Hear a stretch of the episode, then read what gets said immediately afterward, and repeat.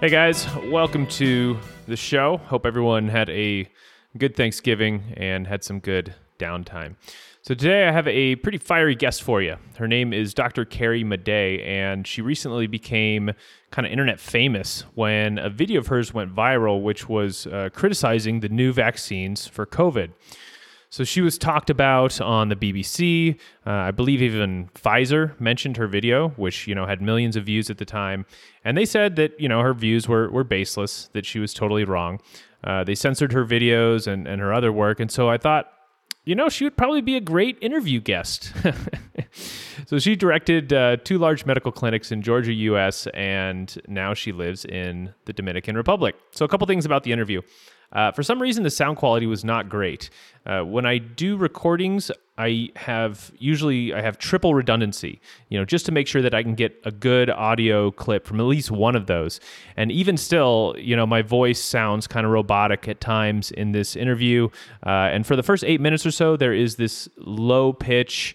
I should say low volume, kind of high pitched sound. It's not too annoying, uh, and it does go away, but it is there.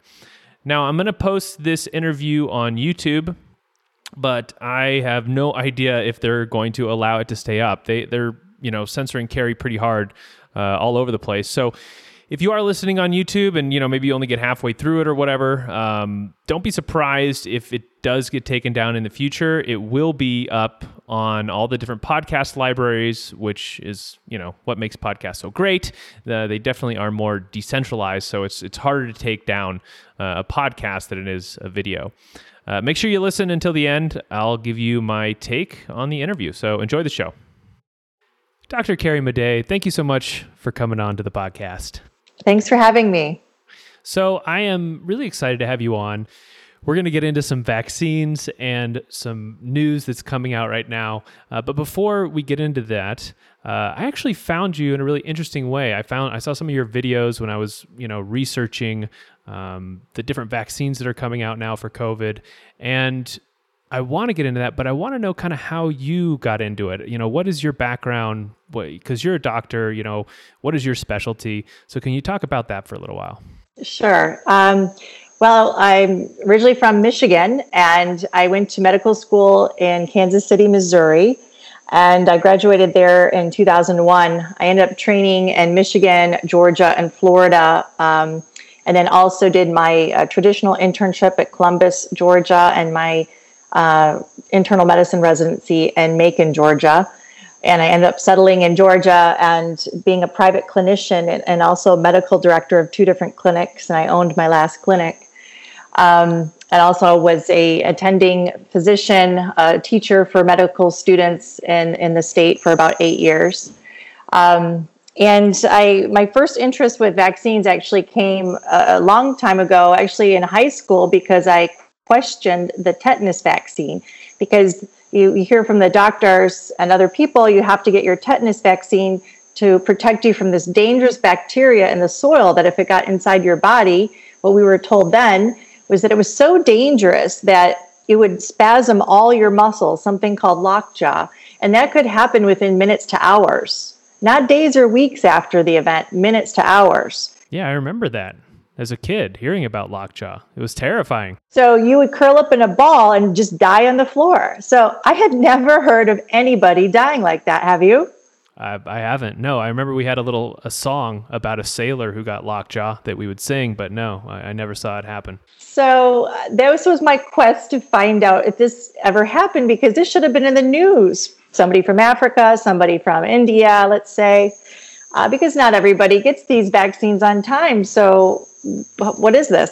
So, this ends up going, it goes, I researched this and asked questions all through my residency of medical school. And I actually ended up asking the top infectious disease physicians who did research for me and they came back and said the same thing that they they could not find a bona fide case not one in the world of someone dying of this tetanus disease, mm-hmm. of, of, it actually ident- being identified, you know, taking, you have to take a sample and prove that the person died of that and they died in that manner. There isn't any, mm-hmm. not one. So I said in front of the class, I said, well, that means it doesn't exist by science. And because that, that's true. And they said, just be quiet, don't question it, don't tell anybody this. You continue to give everybody the tetanus vaccine. So this goes against our Hippocratic oath, of course. First, do no harm. Why are we giving this mysterious thing that doesn't isn't based on anything? And and many times in a person's lifetime. So I noticed during my training in one of the hospitals in Detroit, that particular hospital did not give the tetanus vaccine to uh, the people on welfare, social um, assistance, but they did give it to the people with private pay. And they people on uh, the public or the welfare they got all the other vaccines. So i asked why. They told me it was protocol and be quiet. That's usually what they tell you be quiet.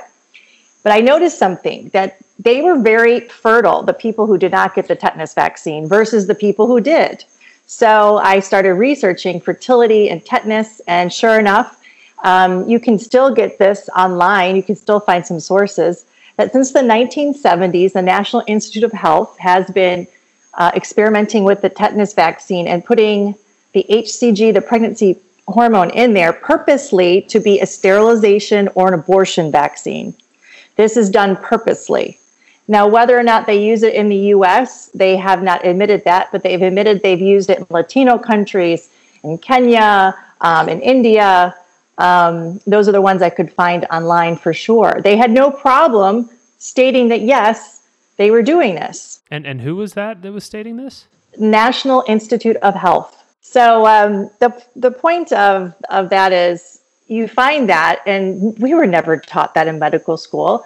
I don't think they told anybody informed consent anywhere about that. Um, and actually, how the, one of the first cases was found out, the Vatican found out in the Latino countries because they noticed that they were only giving the tetanus vaccine to women of childbearing age, not children, not males, not uh, not older women. And so they were suspicious and had the vaccine analyzed, and they found the pregnancy hormone inside the vaccine. And that's when they questioned the NIH, and that's when the data came out about yes, it is the um, sterilization hormone. Because when you're pregnant, a woman, the HCG hormone will be elevated, then the body, if it had the vaccine, is already going to have antibodies to the pregnancy and will attack the pregnancy. That's what would happen in your body. Interesting. So, so basically, by putting this hormone in a vaccine, you get an immune reaction to that vaccine, and that's what makes them less fertile. Yes, it, it the body will attack the HCG as though it's a foreign, you know, bacteria, foreign virus. Okay, gotcha. So that got me started to say I better really restart researching and question everything. This is this is goes against everything I ever thought about medicine. Um, and so when you're researching, I started researching vaccines. I, I just couldn't believe that there was such lack of, of efficacy data, meaning we didn't have real good scientific studies to show that we should be using a lot of these vaccines.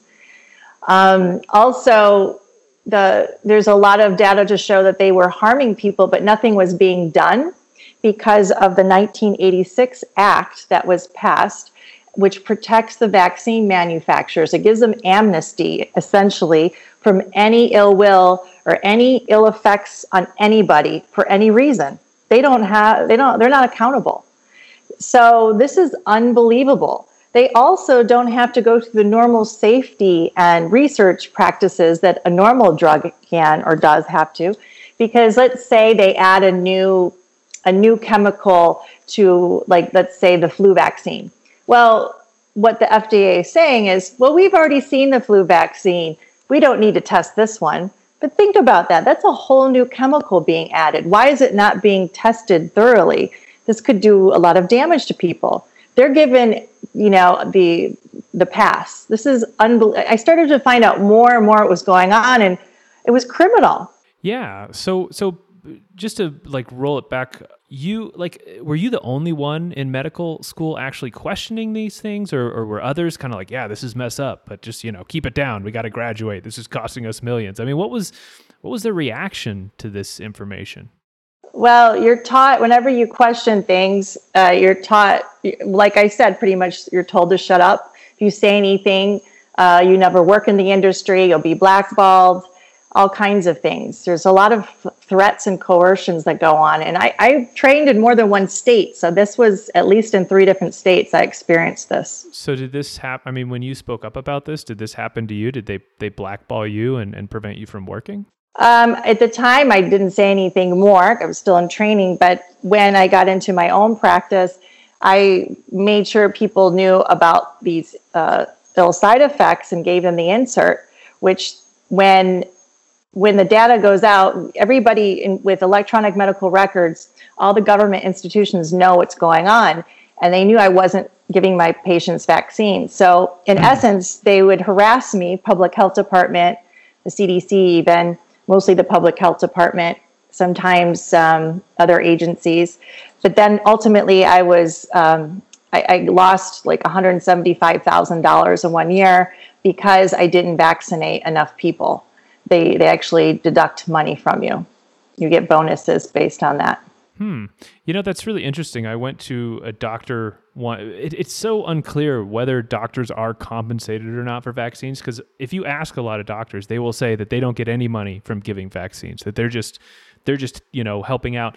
But then you kind of dig under the surface a little bit and you find out, well, they can't take a lot of different insurance payments if they don't get vaccines. You know, like there's there's little kind of hooks in there, um, and so it's it's really unclear. You know, it's very you're very correct about that. So almost nobody's truly a private practicing physician anymore. They're actually under uh, a group name or a hospital or some other association. It's very rare to find one that's truly independent. So you have to go by the rules and protocols of who you work for, who you have to answer to. I was still private on my own, but they could still get me because I took insurance money, um, and they can get you financially that way. Yeah. So how did you get from being a practicing doctor to you know having a YouTube channel and speaking speaking out against the great you know medical church? Well, I you know I spoke up a lot because uh, I, I identified a lot of underlying causes to diseases or illnesses we thought were incurable. And I found out that a lot of the causes had cures and a lot of times they're environmental. For instance, finding a lot of arsenic in the water, the public water um, of Georgia was causing cancers in people. A lot of my transplant patients for liver transplants happened to live around a copper mine that was leaching copper in the area. You know, those are just some examples. So you're uncovering these things, but as you can imagine, this would cost industries money. um, so I wasn't very popular with different organizations and industries. So um, I spoke up a lot, but you know, you have a, you have to go through a lot of things personally when you do that, as you can imagine. And I decided to take some time off because it, I was working so much and I was stressed. And then when this COVID 19 thing popped up, I started to research what, what it was, and I saw the word vaccine pop up immediately. And then I started to see these keywords of things that I knew about five years ago. I went to meetings. You know, one of them was, you know, modified RNA or modified DNA technology. Another one was nanotechnology, biosensors. And then I I was so upset. I couldn't believe that this was going, this was actually happening now. I thought this would happen in the future, but not now. And I had an epiphany one night and I, I, woke up and I decided I have to start talking again. I have to warn people. I have to tell them about this. This is unconscionable and it's crimes against humanity about to happen if we allow this vaccine, these vaccines to be unleashed upon the population. So I started um, you know talking and educating and i accidentally uh, i couldn't get one of my videos downloaded for education so i put it on youtube temporarily and it ended up going viral. So i call it my accidentally went out. But because it was so popular and people needed the information i decided to start speaking more and more and more. Um, and it's my warning call to the world uh, my alarm call because it's not just based on research. I happen to have attended meetings where it was this using biosensors, using nanotechnology in the population uh, was discussed as a ways of controlling people. And also, I went to um, some genetics meetings where they talked about using vaccines as a way to genetically modify people and to combine that technology with the biosensors um, And, and in essence, it was a transhumanist agenda. agenda. So, well, let's let's talk about the vaccines because I, I don't think most people know they don't really understand what's different about these new vaccines for COVID versus the old ones, but they're they're totally different. So maybe maybe you could talk about that first.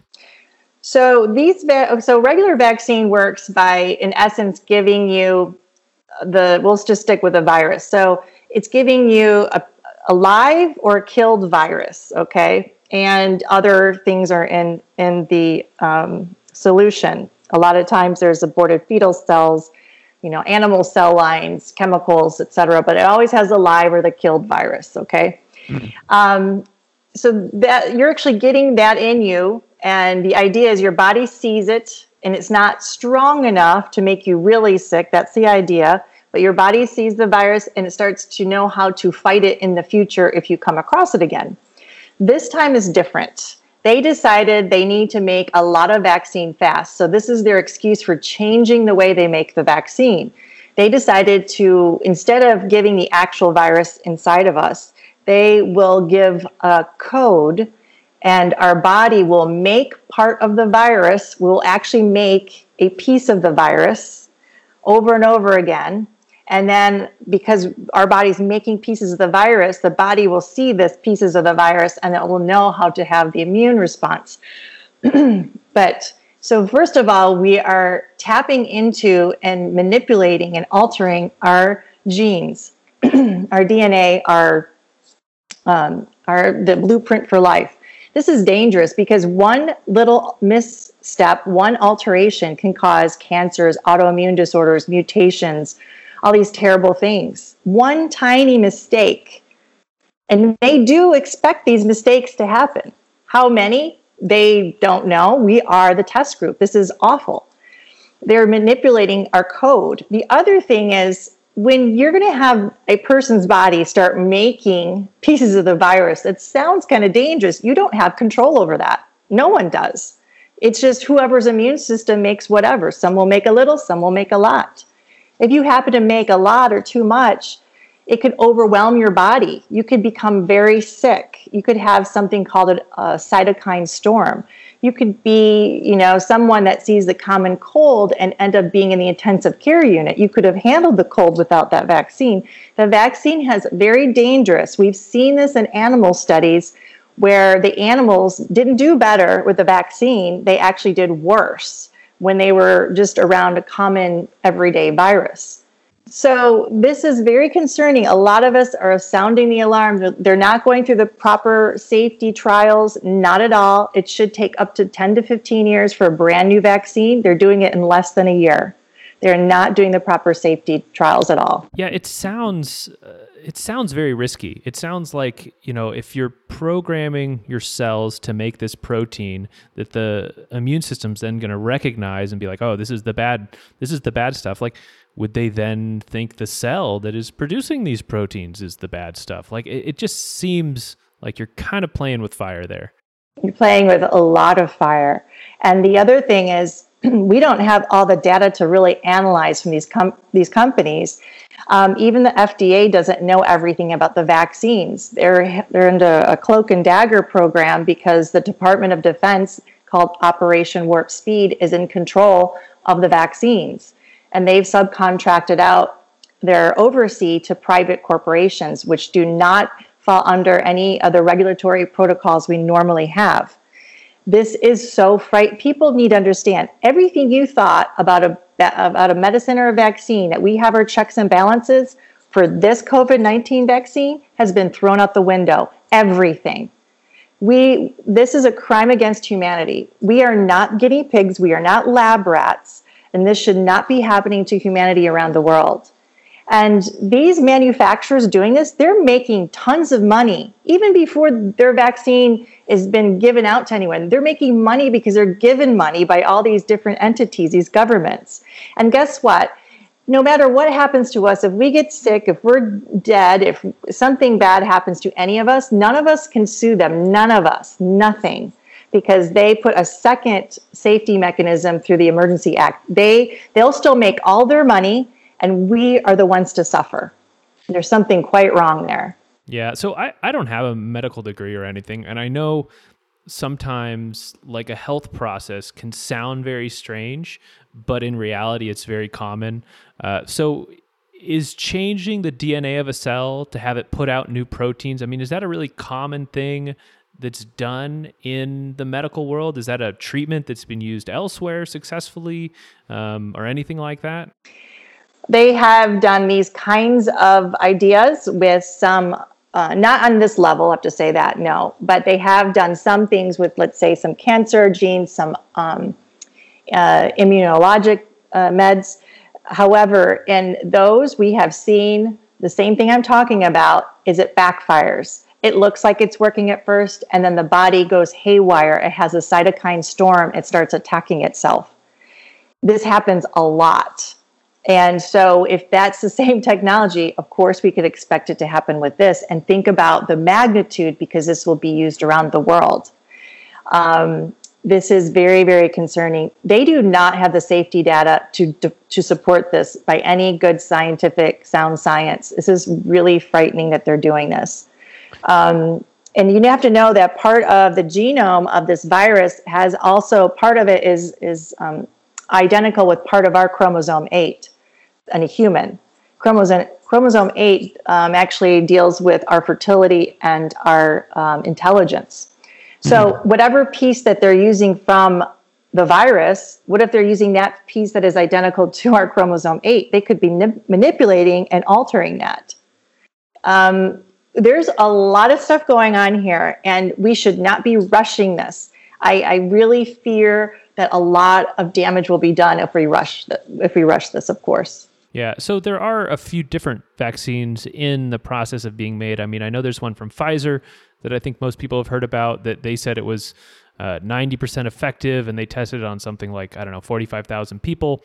Um, and then uh, moderna i know that's the one from bill gates. I think theirs just come out came out a day or two ago and they said it was 95% effective. So are some of these better than others or are they all bad i mean are are they all kind of doing the same thing or, or what, what do you know about that so first of all these are mostly news reports going out we don't have the hard scientific data to actually study what they're telling us. So that's concerning. We're just supposed to we're supposed to depend on their word. I don't. I need to see the data. So that's number 1. Really important to know that every single one of the front runners in all of their studies, not one of them is looking for really important endpoints. The endpoints would be does it prevent person to person transmission? None of them are looking at that.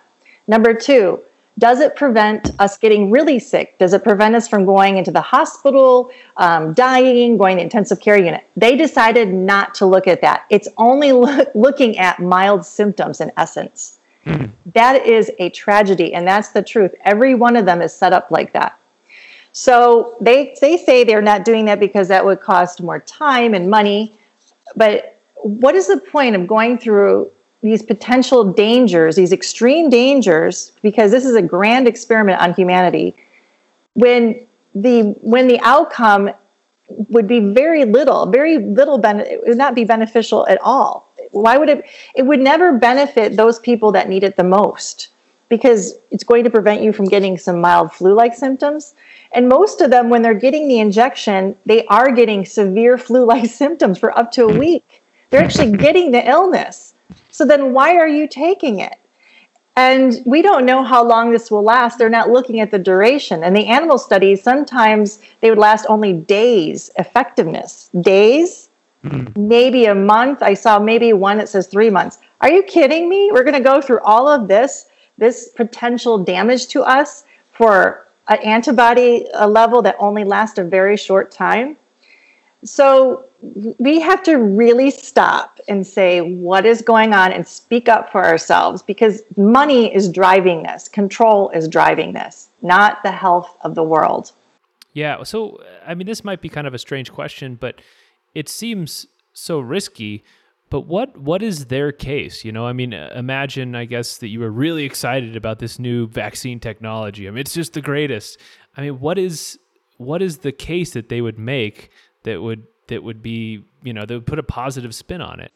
Well, something to think about would be um, in, while we were in quarantine, a patent came out around the world, international.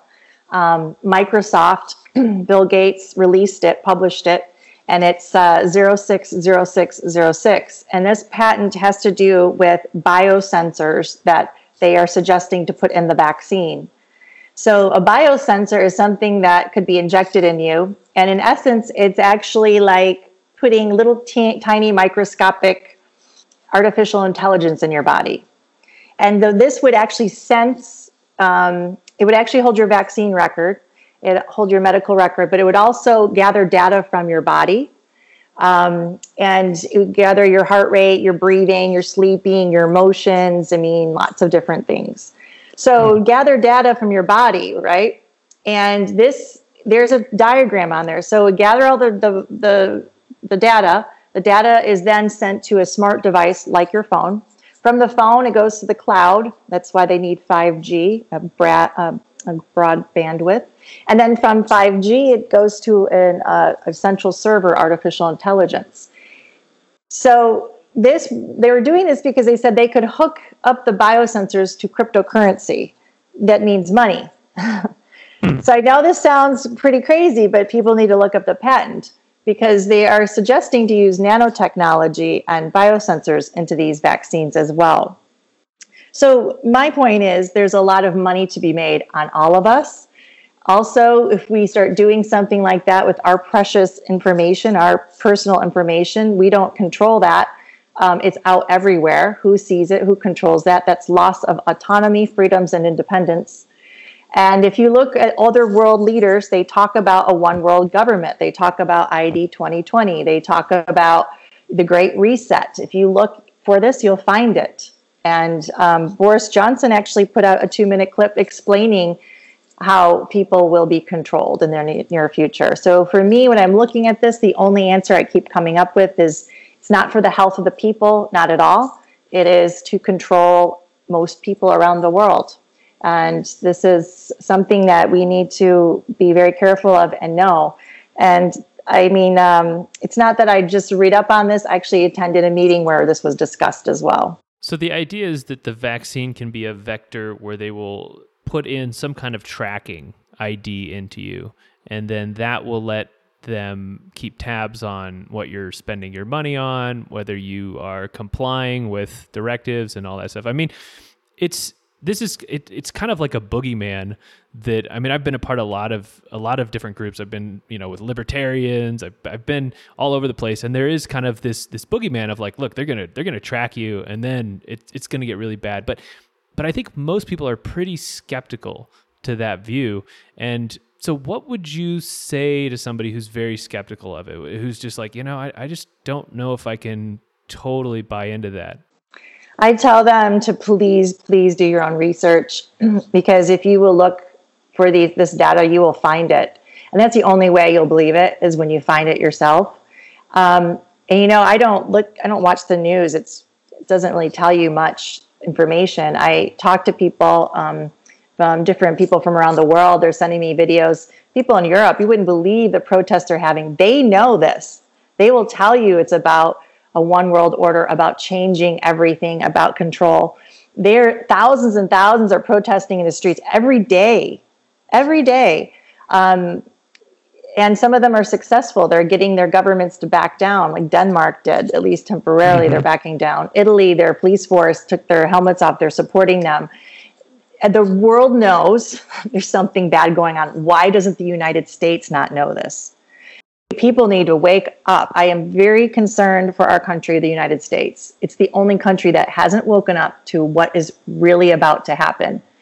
And please look at things that have been going through. The World Health Organization, they have control in our country. They can trump even our own government. They, because when you have international law, international organizations, they trump what our own government can do. That's frightening. Mm-hmm. And they say they can go into any one of our houses, take any member out of the house for suspicion, not that you are positive, suspicion that you could be positive because you're a threat to society and take you away to a containment camp. Every country has these, they're, they're true. If you look it up, you'll find it. It depends on if you do your due diligence and you look it up. But the more you look up, the more you'll find out that this is over and over again. The Center for Disease Control, unbelievable their policies they're putting out. They also talk about these containment camps and how to set up a neighborhood so it's a containment camp. I mean, they just they've published one only uh, in July of this year. They're telling us they publish these things, but no one pays attention to them. So yeah. people really need to wake up because it's not just our country. It's not about who's the president, who's not. That's not at all because this is a worldwide problem. Everything is being mirrored in every country as we speak. And they have to know that there's a lot of false data going on with the COVID 19. It's been proven over and over. Why would this happen? Why would this agenda keep going forward? There's an ulterior motive, and people need to wake up. It's a very serious one, and we have to speak up for our rights now and come together, not be fighting, be united, and speak up because this is for humanity. Yeah, so you, you probably know quite a few other doctors uh, as well. What is the general consensus on this vaccine? Is anyone else kind of raising the same uh, alarms that you are? Well, um, the other doctors I speak with, yes, they're they're talking like me, but I I don't talk to, I guess, a lot of the doctors that aren't talking, you know, birds of a feather kind of thing, right? Hmm, yeah. A lot of the other doctors, though, they're, like I told you before, we have this um, syndrome where they keep telling you if you speak up, you'll lose your job, which you usually do. And so most doctors are afraid to speak up. They, they don't want to lose their job. Um, they may, you know, quietly, you know, they'll, they'll say, yes, I agree with you, but they're afraid to actually speak up. And I do hope they abide by their Hippocratic oath and they look at all the risk involved because the risks so outweigh any of the benefits ever. And if you abide by your Hippocratic oath, not one vaccine should really be given out to the patients. So that's you mentioned the tetanus. Are there other vaccines that you're um, kind of skeptical of, or, or, you think are not good? Well, let's just put it this way: um, the Center for Disease Control says that by the year 2025 to 2030, one out of every two children born will be on the autistic spectrum. That's 50% of all of our children. Wow. We cannot survive as a society, we will collapse. Also, right now, one out of every two uh, people in their lifetime will have cancer. Why is that why is that so high? Well, if we look through history, we look at the amount of doses of vaccines given, we can follow that with the amount of vaccines given, the increase of autism jumps up identical with it. It's parallel. So, right now, children get 72 doses of a vaccine. When I was a kid, I think it was 12. And they said, you know, within the next five years, there'll be 126 or more doses. Mm. And I think that's we have data, we have a lot of evidence to show that there's actually there so although you can't sue the in the government for these vaccine manufacturers there is a little um, independent group to the side where they do hear cases and they have proven that the vaccines cause autism and even cancer. Um, they actually published a, a, study that some of the flu vaccines had cancer causing viruses in them. You know this makes it news it sees it for three days and then no one talks about it. Nothing's done about it We've always known for decades that these vaccines have cancer causing viruses that we're injecting into people. It's unbelievable. And the MMR, there's a whistleblower from the CDC, um, I forgot how many years ago recently, and I remember reviewing this article as a doctor. And it said that the MMR vaccine had a specificity for African American boys, that in that population, they were five times more likely to get autism than any other race. The CDC knew this, did not do anything about it, did not warn that population. And to this day, nothing has been done. Nothing. And no one talks about it. That is just unbelievable that we keep doing this to ourselves and our children, and we have more than enough data to show that these are dangerous.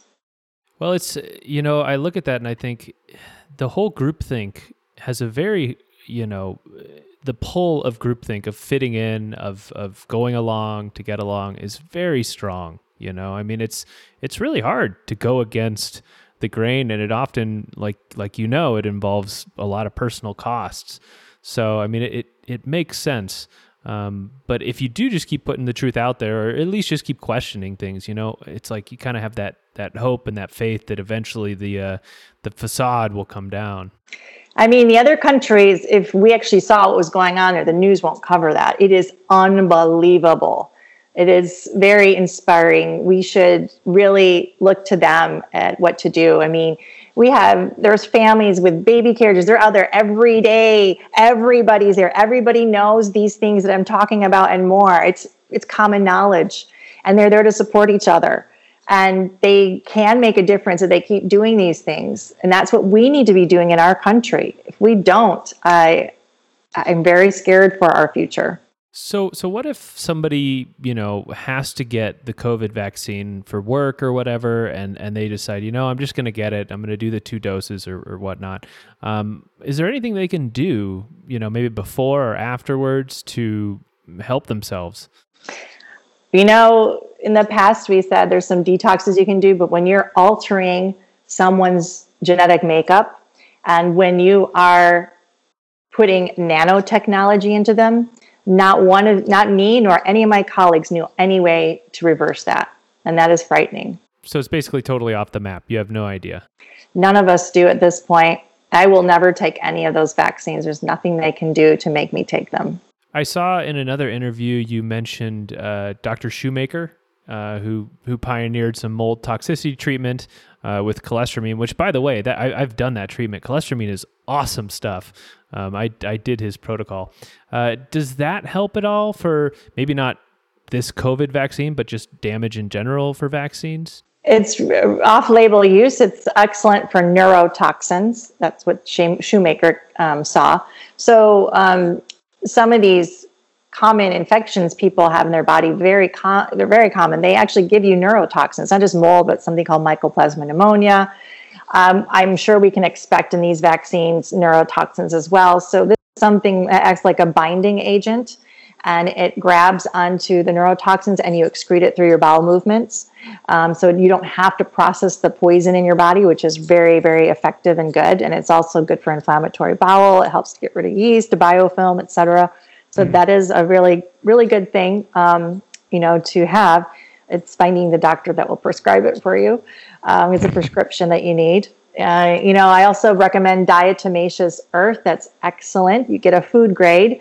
Um, you know, your animals and people can take that safely, and that's a really good way of cleansing. Uh, it has a little scrubbing action in the gut wall, uh, it's really good, again, for removing yeast. It gives you silica, really good for skin, hair, nails, good for your joints. Um, mm-hmm. Um, good for you know remo- removing intestinal parasites. It's got so many good qualities to it. It's cheap and it's very healthy. It's just kind of you know clay uh, type of material there, um, and it's very very cheap to take that. Uh, I also recommend uh, L-glycine powder. It's just an amino acid, really cheap, not bad to take as a powder.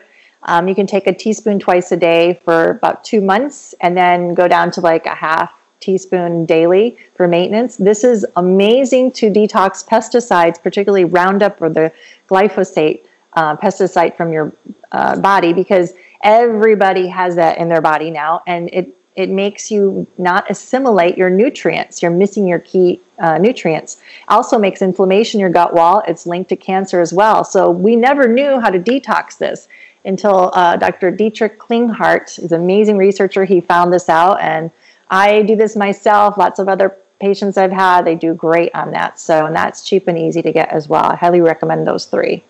Okay. Uh, so one of the things I found over time you know, doing this show and reading research is kind of the trust that I have for doctors and, and large centralized organization uh, organizations that you know say they're they're going to keep people healthy. It kind of goes down. You know, it, it kind of gets to the point where you really can't trust them at all. So I'm I'm really skeptical of of many treatments that they offer, um, and I often think natural treatments, you know, they may not work all the time, but at least they're not as risky when they fail. Um, you know, I'm not going to end up with brain fog or destroyed joints from antibiotics or something like that. But this also means, and I think a lot of people are starting to feel this way, is that you're kind of out on your own a little bit. You know, you kind of become your own doctor to a certain extent. So those three things you mentioned are awesome is there anything else you can think of that would be good for people to have just you know, in general, I mean, maybe this is too broad of a question, but just in general, in their medical bag for for helping them kind of get through life? Um, baking soda is key. Uh, you drinking that every day makes your body's pH more alkaline. It almost always cures almost everybody's acid indigestion. You don't have heartburn anymore. Helps you assimilate your nutrients. It's a good anti-inflammatory. It's one of the best allergy meds. I could go on and on. Mm. Um, it's one of the best things you could possibly have um, in your arsenal. And taking baths with that, two cups of Epsom salts, two cups of baking soda for in hot water for 20 minutes is an awesome way to detox your body. I highly recommend detox baths. Um, they're a great way to to jumpstart and make yourself feel better even in a day. Highly recommend that. Um, also, um, after the the baking soda, consider iodine. My favorite brand is Iodoral because it's been tested for decades and we know the efficacy. And in fact, it's in the frontline treatment for any radi- radiation toxicity and just about any um, world government that you can find. We know it works. So it has exact ingredients of iodine and iodide that you need to detox your body. It also, if you take it on a, a daily basis, um, it, you can redu- reduce your risk of hormone induced cancers by 40%. Good for your thyroid, of course, good for your immune system, all sorts of things. And almost mm. everybody is missing that. Um, so that's a good thing to, to have as well in the arsenal. Okay. So one one thing I saw you mention quite a bit in some of your interviews is hydrogel. What what is hydrogel? Well, this is um, an invention by DARPA, the um, Defense Advanced Research Projects Agency. And um, DARPA is, in essence, a, a, nanotechnology. It's a nanotechnology that they are, the companies, vaccine companies, are suggesting to use in their vaccines now. And this frightens me. So they like hydrogel because it doesn't get rejected from the body. You can't see or feel it under your skin, but it's there. And it has the ability to hold those little for lack of a better word, nanobots. Okay. They're so tiny, they're so minuscule. Okay. It's unbelievable we can do that though. So not only is it, it, it your body accepts it, you, it can hold that artificial intelligence hookup I'm talking about, the biosensors. It also holds your vaccination record because they don't, the people in charge of this vaccine agenda, they want to make sure you're vaccinated. They don't trust you, they don't trust the medical establishment so, what this hydrogel could also hold would be an identifier, a digital ID, a tattoo kind of thing that um, you could be scanned with a special app, like on a smart device. So you can't see this this ID or this digital imprint. Only a special application can. So you're going to have a barcode, like a product in the store. They're just, you know, downgrading us to just products and commodities. We're not human beings anymore. These people making decisions we're supposed to have you know sovereign souls and, and consent to things. What happened? So this this is also a bioluminescent kind of quality. Now, again you couldn't see it with your bare eyes but it can do that. Um, one of the, the, the patents for this type of technology they're using is called luciferase. They named that luciferase. It's interesting they, they name these things that and that they use patent numbers with 060606 our house bill for for the COVID tracing, which includes those biosensors, is 6666. They, they use very interesting symbols there. Yeah, I, I actually I looked up luciferase, um, and it was apparently discovered by this Raphael Dubois guy. Is is that the one you're talking about? Um, that's originally yes, but then now it has actually got a patent um, that can be used for digital imprint for ID 2020, meaning every single person on the planet is supposed to have their own ID, their own barcode in their body. Okay, um, they're already doing this with the people, some people in Africa. Um, they're working, the Bill Gates Foundation and MasterCard are working together. They're putting this vaccine with the hydrogel and the ID, the barcode, and of course mastercard's involved so you know that's going to be used for their their currency their cryptocurrency too. Their body will literally become their money which is scary.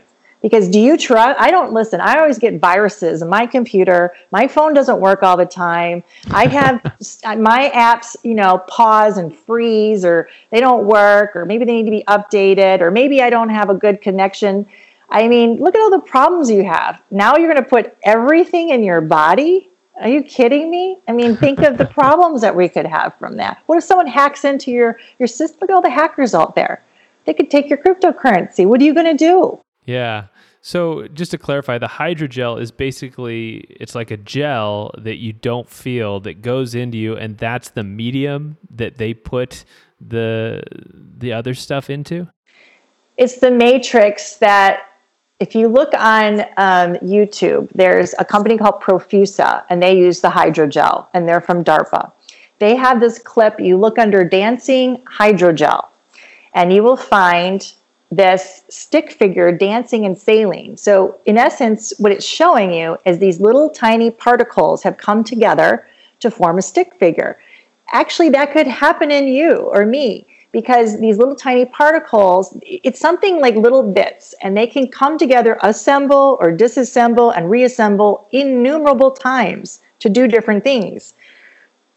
DARPA and these other government agencies say, This is great. We can actually heal your body. Maybe it could be helpful for wound healing, healing a, a torn ligament. This is what they're saying to us. Hmm. But you're also getting something synthetic in your body. You're getting something that's not from nature, something that we don't know what to expect, something that can replicate on its own. It can spread in your body. I don't want that in my body. I do not consent to that because what could happen? And again, that hydrogel, when you're seeing the video, is really important because it's being stimulated by like a light source or electric impulse. That means in your body, it could be stimulated too. What if something else outside of you could stimulate that? This they're using it for different things. They also could be used for on-demand drug delivery system, meaning mm. all you would have you could make your own vaccine, you can make your own medication inside your body instantaneously by using a light source or signal this this is all this is real. We can do it right now. But who controls that? I want to control my body. I don't trust anything that can control anything like that. What if you're speaking out against um, the government or something else like that? What if they didn't think you're being a good human? Uh, what if they put a sedative you know through an impulse into the uh, let's say the people were protesting right? They could easily mm. do that. If you had this substance in you see you have to understand you're putting something in your body that you cannot control. No way. Something else controls it. And in all these patents, they show an artificial server, artificial intelligence controlling it, not a human. Do you, do you I don't trust a computer with my body. I trust me. you know, uh, it's my my body. And you we need to know what they're they're planning on doing because Boris Johnson, if you haven't looked at that clip, he has a two minute clip he just did, and he's telling uh, the audience of the plan what I'm saying, and even more. He's saying, you know, one day you won't. Very soon, you know, all your thoughts will be known, and there's nowhere that you can hide.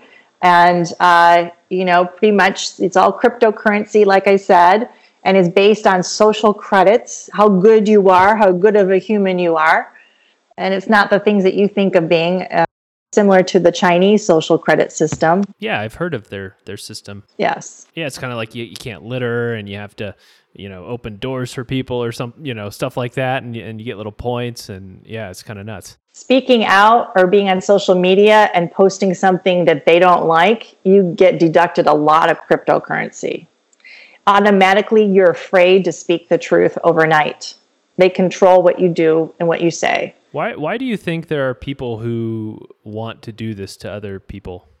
Like other humans, you know? What what do you think their motivation is? When I when I was in one of the meetings, let me tell you of the person, this the scientist doctor.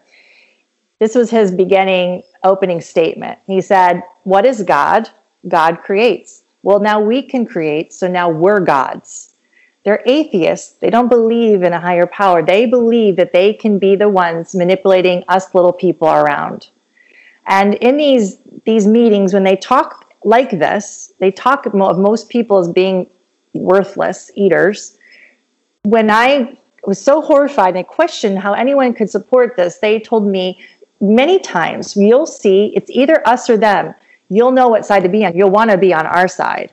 And I said, You're a fool. If you think you can turn anything over to anything that's artificial intelligence, you'll never control that and you'll never be in charge. And I said, I would never do this to anybody in the world. There's just no way. So this is this is uh, the start of many meetings like that. What what kind of meetings were these? Like like where were these meetings? One was a World Congress meeting, a scientific meeting. this is I know six or seven years ago. I didn't realize it at the time, but as, in essence, it was a transhumanist meeting. I thought I was just going to the regular medical meeting, um, but the speakers were definitely transhumanists uh, while I was there. I thought that was divine intervention. I learned a lot from it, a lot. And they talked about exactly what's going on right now. I just thought it would happen way in the future. Another thing was um, a, a, business meeting in Atlanta. I was invited to go or recruitment um, some of the business leader the owners of businesses. And this meeting, I was bussed into my cell phone. All the cell phones were jammed, and they talked about how Atlanta would be a pilot city, and it would. They talked about how they could control people within 30 days. There, their their goal was to control everyone's behavior and emotions, because their reasoning there was that everybody um, was too racist and they were not amenable to other cultures. So they could not get businesses from other countries to come there. So they needed to fix that and they had the right to do that. So they came up with this health app that we all have. And they explained that if they could stop people from lying, then they can make nicer, better people. And they had the right to do that. And so in the health app, if you look at the subcategories, it looks at all of your phys- your breathing, your your heartbeat, yeah, you know, your sexual activity, your toothbrushing, how much sun you get, all the medicines in your body, your blood alcohol content. It has a polygraph test in there. It's got a voice inflection app. It's got every. It's scary. So all these things can be measured. There's weighting. The hookup would be the biosensor inside of you. So that 24 7, 365 days a year, all this biometric data, all even your emotions, your thoughts could be taken and downloaded to the smart app and then uploaded to the cloud. And then based on were you being a good human? Were you lying too much? Then there'd be immediate repercussions and long term, meaning if you lied too much, I don't know what too much is, but if you did, they, they said to us in this meeting, you wouldn't get a good enough percentage to buy a home or you wouldn't um, be able to attend certain schools. You wouldn't be able to get certain jobs. You wouldn't be able to attend certain areas. But think about that. I mean, I mean, overnight losing your autonomy and freedoms and independence.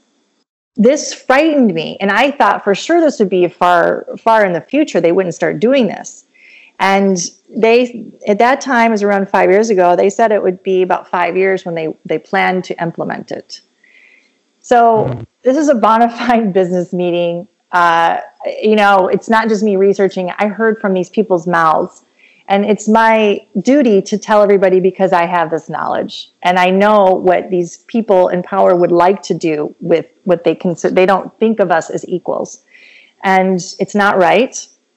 And no, we are human beings. Let's stand up for our human rights and let's stand in unity together because look at what they're afraid of. They're afraid of us coming together. That's why there's social isolation, the masks that don't work, dehumanizing us, you know, instigating fights, racial wars, political wars, you know, through the media, and everybody's buying into it. They're falling for it.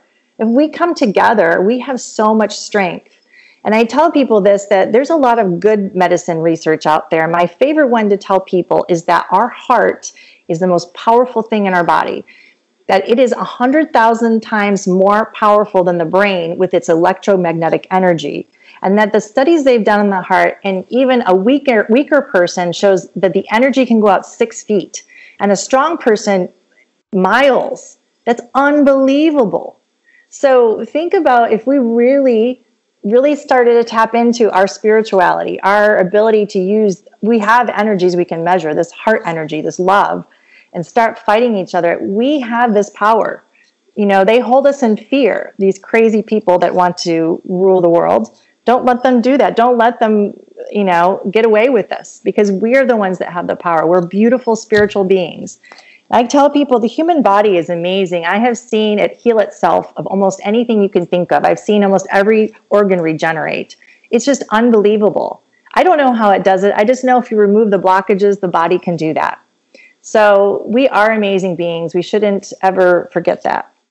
Yeah, and and I think the crazy thing is just a couple weeks ago, I you know, a month ago, I think there'd be a lot more skepticism at what you're saying, but you know, I just saw a video this morning from uh, the guy uh, oh, who's the guy in Canada, Trudeau, you know, talking about the great reset and that was trending on on Twitter today and it's like it is kind of nuts. That they, they they want you to you know eat bugs or eat eat meat substitutes and not own anything and stuff like that. And so they're actually just telling you now at this point which is it's kind of nuts.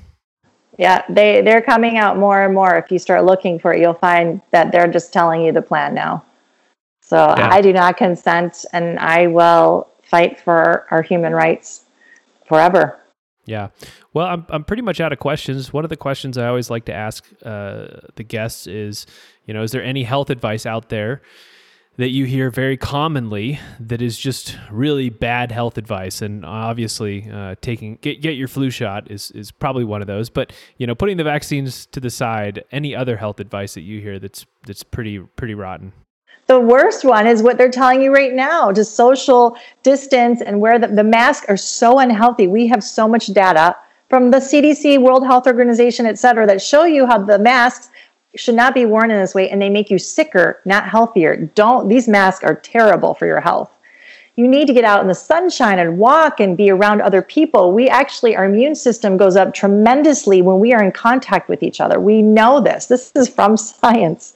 I mean, all of these things are telling us to do in this, this pandemic, do the opposite because that makes you healthier. That's the truth. Yeah, what did the masks do? I, I, see posts sometimes saying that they're actually harming your health, but I haven't I haven't looked into that because we were always trained in medicine never use them this way. They'll make you sicker. They gather the pathogens like pathogenic mold and bacteria on them and and you're blocking the airflow of how you actually circulate the air. Uh, i mean there's so many different reasons why we should not be wearing them and all the all the research will prove what i'm saying is true. Oh it goes against osha standards. Osha says we should not be wearing the masks like that. When you say like that what what do you mean? Like all the time or or on your face in a certain way Healthy people should never wear a mask, never. Okay. Also, just wearing them over and over again, no, they should be worn for five minutes and then thrown away. No one does that. And, you know, in tests, they prove that these viruses go right around and through the mask. What are we doing? Unless you are, are just spitting out respiratory droplets left and right, that's when you wear a mask. Other than that, it cannot do anything. It's only really preventing all those bad respiratory droplets. If you are very sick and you're constantly coughing and sneezing, that's the person who should put a mask on when they only when they're around other people. And that is the only time you should be wearing it. Yeah, I, I definitely have like two masks and I just use them over and over again, you know, to run into stores and stuff. And sometimes I think like, ah, am I breathing in my own my own junk just constantly? Yeah, it's it, we shouldn't be doing it. It's very dehumanizing and isolating I mean, you, we all know that how we feel when we put them on. It's a terrible feeling. You don't feel good when you do that. Yeah. Uh, it's conditioning. So what do you, what are you doing these days? Do you still practice? Do you do consultations? Well, I still, well, as far as I can, go back to the U.S. and I see patients there, concierge style, and do telemedicine and some charity work. And I'm just doing a lot of um, interviews, public speaking right now. Obviously, it's really important to get this information out. So I, I do that most of the time now. Yeah. So if people want to find your work or whatnot, where can they go? Um, there's a web page, serendipitygroup.org, and there's also um, Twitter at Dr. Madej. I still have a YouTube account for now. I don't know; it's being censored. Dr. Carrie Madej, um, Facebook as well. All right. Well, thank you so much for coming on. Thanks for having me. All righty.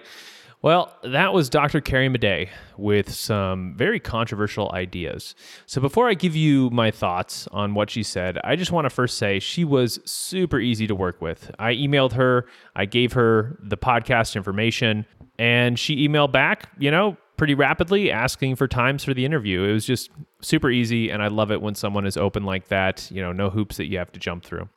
So, from my perspective, what Dr. Carrie has done is she takes many different data points and puts them together in a compelling story about where the medical industry is going.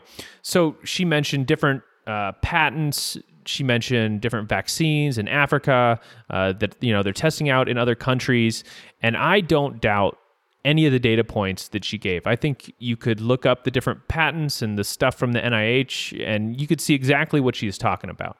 Her interpretation of this data is you know the powers that be meaning multiple world governments will use your personal health data to basically make you like a branded cattle herd or something uh, you know everything will be known about you all your data will be analyzed and you will uh, gently or not so gently be nudged in the direction you are supposed to go which you know may look like vaccine compliance uh, maybe political or cultural adherence. You know she mentioned the, the chinese social credit program maybe something like that. And this is a pretty grisly future she outlines. And you can tell from the interview how passionate she is about fighting against this perceived future and you can't really argue with the data she represents the data is the data what you could argue with is the interpretation of that data you know you could say well these patents the programs they're not connected you know they're they're just kind of these little blips out there, and the way that Dr. Carrie is saying they're connected is not true. So, for example, you could say uh, the luciferase, which is the enzyme that adds light uh, that you know they discovered in 1904. It it has nothing to do with this vast conspiracy uh, to put the the mark of the beast on you, you know, and so that people will know whether you've been vaccinated or not. Uh, you could say the health data gathering will be a way for people to easily monitor their health and, and maybe catch cancers earlier. Maybe it's a positive thing. So, so there are many ways you can interpret this data in the best possible light. And I'm sure, you know, if you tune into CNN or whatever, you know, some other mainstream media source, that's going to be the story that they play. Here's the thing though the powers that be are doing a really crappy job of debunking Dr. Carrie's contentions. In fact, every day that goes by, another story comes out that seems to support the view that Dr. Carrie is putting forward. Uh, so, for example, if someone has my best interest in mind, I expect them to acknowledge and respect my concerns. I, think that's reasonable, right? I, I, think that that is a uh, not a crazy thing to expect. And building trust, it takes time for all humans. And if you really wanted the best for me, you will understand that and and you will allow me the times it takes to gain trust in you. So so this new vaccine for COVID, for me to trust it, I would want to hear from Pfizer or, you know, one of these other companies or whatever. I'd want to hear this. We know that this was rushed and it's fairly new technology that we're rolling out on a vast scale and because of that, we know that people are concerned with the safety of it, and they have a right to be. Therefore, we will not support any forced vaccinations with our product or restrictions on movement or restrictions on commerce if you choose not to get this vaccine. So if Pfizer said that, I would be like, wow, these people are the real deal. They they might want the best for me. Maybe this is something I can trust. Instead, recently Qantas, the airline, announced that you will not be able to fly on their airplanes without getting the vaccines. And other companies are going to follow suit as well on this kind of thing. So if you don't get this vaccine, you will be restricted in what you can do and where you can go. And some countries have even outright said, you know, they will make this vaccine mandatory and use the police to enforce it. Now, whether they follow through with that or not, you know, we'll see. But I think this is batshit crazy. All right. This is nuts. We have no idea what the long term effects are of this technology. Uh, hundreds of millions, maybe billions of people are going to get this vaccine uh, that has been researched for less than a year. I mean, doesn't that just sound like a bad sci fi movie to you? I mean, strange DNA altering vaccine rapidly rolled out to a huge population who is forced to take it. And I don't know, then what? They, they turn into zombies or aliens or something? I mean, if you wanted to act in a super sketchy way that totally fueled people's worst ideas, like this is it. You're doing it. You know, you're you're playing the script to a T. I don't I don't want to be a conspiracy nut, but it's like the shoe fits. So I totally believe her, you know, when she says she has met these people who think they are gods and they want to figure out systems that get people acting along a certain agenda. That I totally believe her because I know those people out there exist. I've met those people. You've probably met those people. And they make these grand top down decisions that are supposed to usher in a better world with, you know, them conveniently and benevolently on top. Uh, sometimes I talk about uh, Nassim Taleb, uh, whose books, you know, inspired me to start the show. And a big point in his books is large systems that make top down decisions are fragile by nature. I mean, he shows this mathematically, he shows this historically. It is just, it's a law of the universe. When you get a really large system and it starts making top down decisions, those things are prone to fall apart because they make terrible decisions, like forcing everyone to take a vaccine with no long term data. But, you know, with all that said, um, I'm going to tell you how I think this all can work out for the best. Would you like that? I'm I'm going to tell you how whether this vaccine works or not, there will be a positive outcome. So let's let's play both sides of the issue for a minute. How great would it be if this new vaccine worked exactly like they thought it would? Meaning not only does this technology prevent COVID and, and other cold viruses, but it's a safer way to make vaccines in general than what we do now. And, you know, as we shift towards this new technology, chronic disease rates across the US fall. And at that point, some of these big pharma companies, maybe they start to acknowledge that vaccines that we've used have maybe caused some of these diseases. Um, but it's okay because, you know, we got these new vaccines that are much, much better. Almost, almost like, you know any industry that has safety concerns like mining or oil drilling where it used to be a lot more dangerous but now it's safer you know they have hard hats and stuff and because it's safer it's okay to acknowledge that it used to be worse. Maybe vaccines are like that. Maybe that that'll happen. Uh, a lot of times you know large companies they're run by lawyers and they don't want to admit mistakes because it opens the door to lawsuits. But in the future when the threat of the lawsuit is lower you know they may be willing to admit mistakes that they wouldn't to they wouldn't admit to now. So that's one way that the future could turn out that would be very positive. And and you can see that it would not totally be out of the realm of possibility either. No i mean no one would say that it was impossible that the vaccine scientists today could be right and and something like this could happen now, another way it could turn out is let's say these new vaccines do cause cytokine storms and autoimmune disease, and these sweep the nation, and you know we're in a lot of trouble. People are getting sick everywhere. Well, the silver lining is the success or failure of these vaccines will impact what people believe about vaccines for many years to come. The government and pharma, they have gone in so deep for this vaccine. Uh, they are so committed that if it's a bad outcome, people will wake up to the craziness in the medical industry. So the silver lining really is how committed they are to this path they are going down. And if people start to wake up to the craziness, the pharma monopoly that we currently have in the US could break down. And maybe if people wake up to that, they will wake up to other large top down failures. Uh, there was some, some research put out by Ipsos the other day that says uh, doctors, nurses, and engineers are the most trusted professions. Uh, if you're curious, the least trusted were politicians and journalists.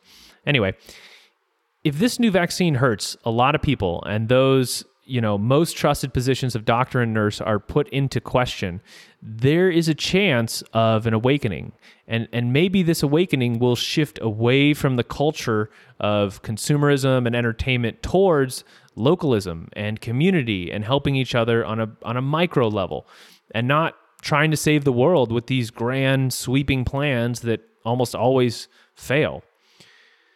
Now, I'm sure you can also see it's possible that neither of these realities will occur. You know, maybe the vaccine doesn't do much. But the fact that world governments are willing to go this far meaning they are throwing out caution, they're throwing out medical consent. They're just saying, you know, we're going to start mandating medical procedures, we're going to start doing, we're going to start making you do what we think is the best thing for you. That means that eventually they will either have wild success or wild failure. History says it's probably going to be wild failure, but, you know, anything is possible. So I'm not going to be getting these vaccines anytime soon. If they say I can't travel or go to concerts or whatever, you know, that's fine with me. And if the governments make everyone sick, you know, I'm I'm in the exact right place to be to help people in whatever way I can. I'm I am very well positioned for uh, the either coming apocalypse of bad health or you know everybody partying because things worked out great. So, lastly, you know, Dr. Carrie, she gave some ideas for general health. She mentioned diatomaceous earth, iodine, baking soda, and L glycine. L glycine is pretty low risk. That's not a big deal to try. But the other ones, in my experience, are a little bit riskier. I would definitely do your research to make sure they are something you want to try. You know, you can mess with your thyroid, you can mess with your alkalinity with iodine and baking soda, especially if you do large doses. I mean, she wasn't recommending large doses or anything like that, but if you do large doses, just make sure you know what you're doing. Just know what you're getting into. Let me know what you think of the episode. If you're on YouTube, please comment below. And if this video gets taken down in the future, you can find Quacks on iPhone, Android, and other places that podcasts live. Uh, next episode, I will be revealing an amazing diet improvement that it's a little gross, but it could really make a big difference in your ability to heal and stay younger. So that'll be out in a couple weeks. Until then, be well.